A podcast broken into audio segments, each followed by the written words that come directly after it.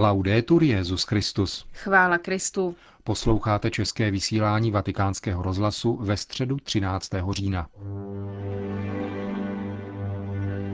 Na prosluněném náměstí svatého Petra se dopoledne sešlo přibližně 40 tisíc lidí, aby si vyslechli Benedikta XVI., který pokračoval v cyklu katechezí o významných ženských postavách středověku a přiblížil tentokrát italskou mističku, blahoslavenou Angelus Foligna. Cari fratelli e sorelle, Drazí bratři a sestry, oggi vorrei parlarvi della Beata Angela da dnes bych chtěl mluvit o blahoslavené Angeles Folíňa, velké středověké mističce ze 13. století.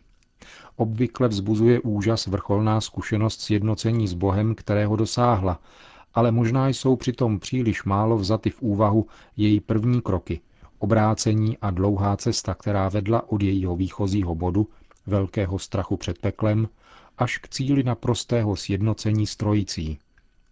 První část Andělina života určitě není životem horlivé pánovy učednice.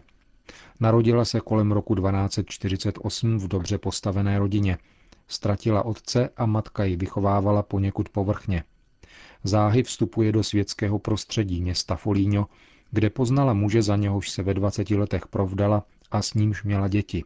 Její život byl lehkomyslný, až do té míry, že opovrhovala takzvanými kajícníky, velmi často se vyskytujícími v té době, tedy těmi, kteří se rozhodli následovat Krista, rozdávali svůj majetek a žili v modlitbách, postu, ve službě církvy a charitě. Několik událostí, jako bylo ničivé zemětřesení roku 1279, Vichřice, letitá válka proti Perugii a její těžké následky, zasáhnou do života anděly, která si postupně začíná uvědomovat vlastní hříchy až k rozhodujícímu kroku. Prosí svatého Františka, který se jí ukáže ve vidění, aby jí radu ohledně dobré generální zpovědi, kterou se rozhodne vykonat. Píše se rok 1285 a Anděla se vyspovídá u jednoho frátera v San Feliciano. Tři roky poté dochází na cestě jejího obrácení k dalšímu zlomu. Rozvázání citových vazeb, protože během několika měsíců postupně umírají její matka, manžel a všechny děti. Rozdá tedy svůj majetek a roku 1291 vstupuje do třetího řádu svatého Františka. Umírá ve Folíňo 4. ledna 1309. Il libro della Beata Angela da Foligno Kniha blahoslavené Angelis Folíňa, v níž je sebrána dokumentace o naší blahoslavené, vypráví o tomto obrácení a ukazuje jeho nezbytné prostředky. Pokání, pokoru a odříkání. Vypráví o jednotlivých etapách, o postupných anděliných zkušenostech, které začaly roku 1285. O svých prožitcích vyprávěla fráterovi spovědníkovi, který je věrně zapsal a pokusil se je seřadit do etap, které nazval kroky nebo proměny, ale nedokázal je zcela uspořádat. To proto, že zkušenost sjednocení blahoslavené anděly naprosto postihuje duchovní i tělesné smysly a z toho, co během svých extází pochopí, zůstává v její mysli pouze určitý stín. Opravdu jsem tato slova slyšela, spovídá se po mystickém vytržení. Ale o tom, co jsem viděla a pochopila a co mi Bůh ukázal, nic nevím či nemohu říci. Třeba, že bych ráda vyjevila to, co jsem slyšenými slovy pochopila. Byla to však absolutně nevýslovná propast. Anděla z Foligna představuje svůj mystický prožitek, aniž by se k němu dopracovala myslí, protože božská osvícení se její duši sdělovala nečekaně a nenadále. Samotný fráter spovědník s obtížemi referuje o těchto událostech, také kvůli její velké a podivuhodné rezervovanosti, pokud jde o božské dary. K těžkostem anděly vyjádřit svou mystickou zkušenost přistupuje také obtíž jejich posluchačů ji pochopit. Tato situace zřetelně ukazuje, jak jediný a pravý mistr Ježíš žije v srdci každého věřícího a touží se ho plně zmocnit. Anděla jednomu svému duchovnímu synovi píše toto. Můj synu, kdybys viděl moje srdce, byl bys absolutně donucen konat všechno, co Bůh chce, protože moje srdce je srdcem Boha a srdce Boha je srdcem mým. Zaznívají zde slova svatého Pavla. Nežijí už já, ale Kristus žije ve mně. Zamysleme se jenom nad několika kroky bohaté duchovní cesty naší blahoslavené. Prvním je vlastně úvod. Bylo to poznání hříchu, upřesňuje, po kterém duše zakoušela velkou bázeň před zatracením. V tomto kroku hořce plakala. Tato bázeň před peklem odpovídá typu víry, kterou měla anděla ve chvíli svého obrácení. Víry, která ještě neoplývá láskou, tedy láskou k Bohu. Lítost, strach před peklem a pokání otevírají anděle bolestnou perspektivu cesty kříže, která ji pak od 8. do 15. kroku dovede na cestu lásky. Fráter spovědník vypráví. Věřící mi pak řekla, měla jsem následující zjevení. Po všem, co jste napsali, nech napsat toto. Kdokoliv chce uchovat milost, nesmí odtrhnout zrak duše od kříže, ať ve slávě či ve smutku, které udělím či dopustím.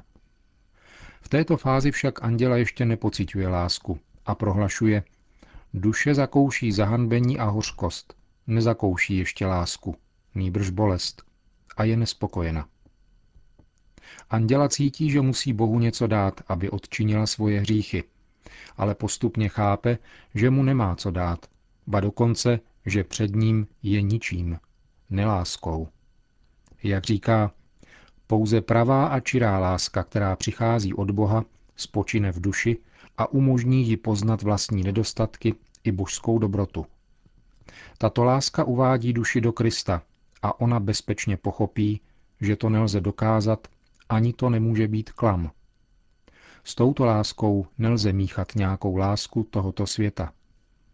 Otevřít se jedině a naprosto lásce Boží, která se maximální měrou vyjadřuje v Kristu. Můj Bože, modlí se, učiň mne hodnou poznat svrchované tajemství, které pro nás tvá nejvroucnější a nevýslovná láska uskutečnila spolu s láskou Trojice, to jest svrchované tajemství tvého nejsvětějšího vtělení. O nepochopitelná lásko, nad tuto lásku, která způsobila, že se Bůh stal člověkem, aby mne učinil Bohem, není větší lásky. Nicméně srdce anděli stále nese rány hříchu. I po dobře vykonané zpovědi, kdy pocítí odpuštění, je stále drcena hříchem, svobodná i podmíněná minulostí. Je rozhřešená, ale potřebuje pokání.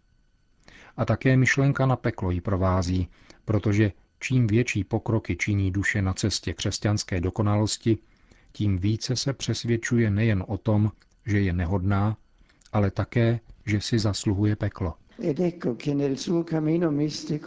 A pak anděla na své mystické pouti hluboce pochopí ústřední skutečnost. Od své nehodnosti a pekla, které zasluhuje, jí nezachrání její sjednocení s Bohem ani vlastnění pravdy, nýbrž ukřižovaný Ježíš, jeho ukřižování pro mne, jeho láska. V osmém kroku praví, dosud jsem nechápala, zda bylo větším dobrem moje vysvobození z hříchů a z pekla, konverze k pokání, nebo jeho ukřižování pro mne. Nestabilní rovnováha mezi láskou a bolestí se projevuje během celé její obtížné cesty k dokonalosti. Právě proto s oblibou rozjímá o ukřižovaném Kristu, protože v tomto vidění spatřuje uskutečnění dokonalé rovnováhy. Na kříži je člověk Bůh ve svrchovaném úkonu utrpení, jenž je svrchovaným úkolem lásky. Ve třetím poučení klade blahoslavená důraz na tuto kontemplaci a prohlašuje Čím dokonaleji a ryzeji vidíme, tím dokonaleji a ryzeji milujeme. Proto čím více vidíme Boha a člověka Ježíše Krista, tím více jsme láskou proměněni v něho. Co jsem řekla o lásce, to říkám také o bolesti. Nakolik duše kontempluje nevýslovnou bolest Boha a člověka Ježíše Krista, natolik se zarmucuje a je proměněna v bolest. Stotožňuje se, proměňuje se v lásku a v utrpení ukřižovaného Krista. Identifikuje se s ním. Obrácení anděly započaté onou zpovědí z roku 1285 dozraje teprve tehdy, až se boží odpuštění ukáže její duši jako nezasloužený dar lásky Otce, pramene lásky. Není nikoho, kdo by se mohl vymluvit, tvrdí, protože kdokoliv může milovat Boha. A on nežádá po duši nic jiného, než aby ho měla ráda, protože ji miluje a je její láskou. Skrze ukřižovaného dochází na duchovní cestě anděli k přechodu od obrácení k mystické zkušenosti, od toho, co lze vyjádřit, až k nevyslovitelnému. Umučený bohočlověk se stává jejím učitelem dokonalosti. Veškerá její mystická zkušenost tedy spočívá ve směřování k dokonalému připodobnění se jemu, prostřednictvím stále hlubších a radikálnějších očišťování a proměn. Do tohoto podivuhodného podniku se anděla pouští od začátku do konce naplno, duší i tělem, aniž by se šetřila v úkonech kajícnosti a odříkání. Přičemž má touhu zemřít se všemi těmi bolestmi, které podstoupil ukřižovaný bohočlověk, aby byla plně proměněna v něho.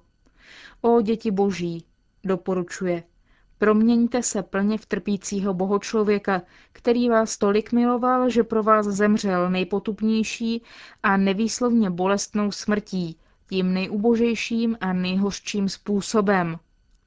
A to vše jenom z lásky k tobě, člověče. Toto stotožnění také znamená prožívat to, co prožíval Ježíš. Chudobu, pohrdání, bolest. Protože, jak praví, skrze chudobu v čase nalezne duše věčné bohatství. Skrze pohrdání a zahambení obdrží čest a obrovskou slávu. Skrze nepatrné pokání vykonané s bolestí a lítostí obdrží s nekonečnou něhou a útěchou svrchované dobro věčného Boha.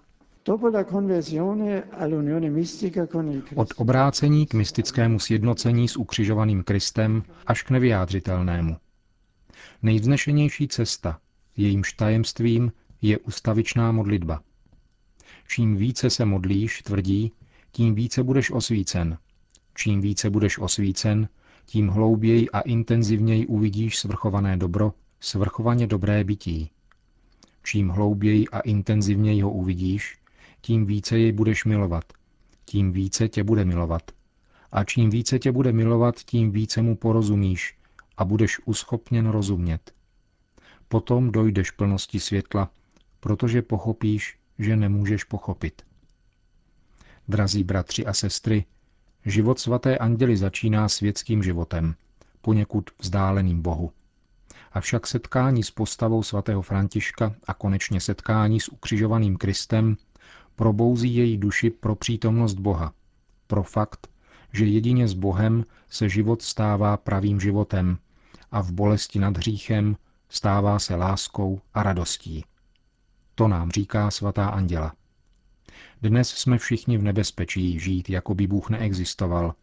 Zdá se tak vzdálen dnešnímu životu. Avšak Bůh má tisíce způsobů, pro každého ten jeho, aby se duši představil, ukázal, že existuje, že mne zná a miluje mne. A svatá anděla nás chce naučit vnímavosti vůči těmto znamením, kterými se pán dotýká duše, vnímavosti k přítomnosti Boha a učit tak cestě spolu s Bohem a k Bohu, ve společenství s ukřižovaným Kristem. Modleme se k Pánu, aby nás učinil vnímavými ke znamením své přítomnosti, aby nás naučil skutečně žít. Po společné modlitbě odčenáš udělil Petrův nástupce a poštolské požehnání. Sit nomen Domini benedictum, et sognum ledusque in seculum. Adiutorium nostrum in nomine Domini. Qui fecit celum et terra. Benedicat vos omnipotens Deus, Pater et Filius et Spiritus Sanctus. Amen.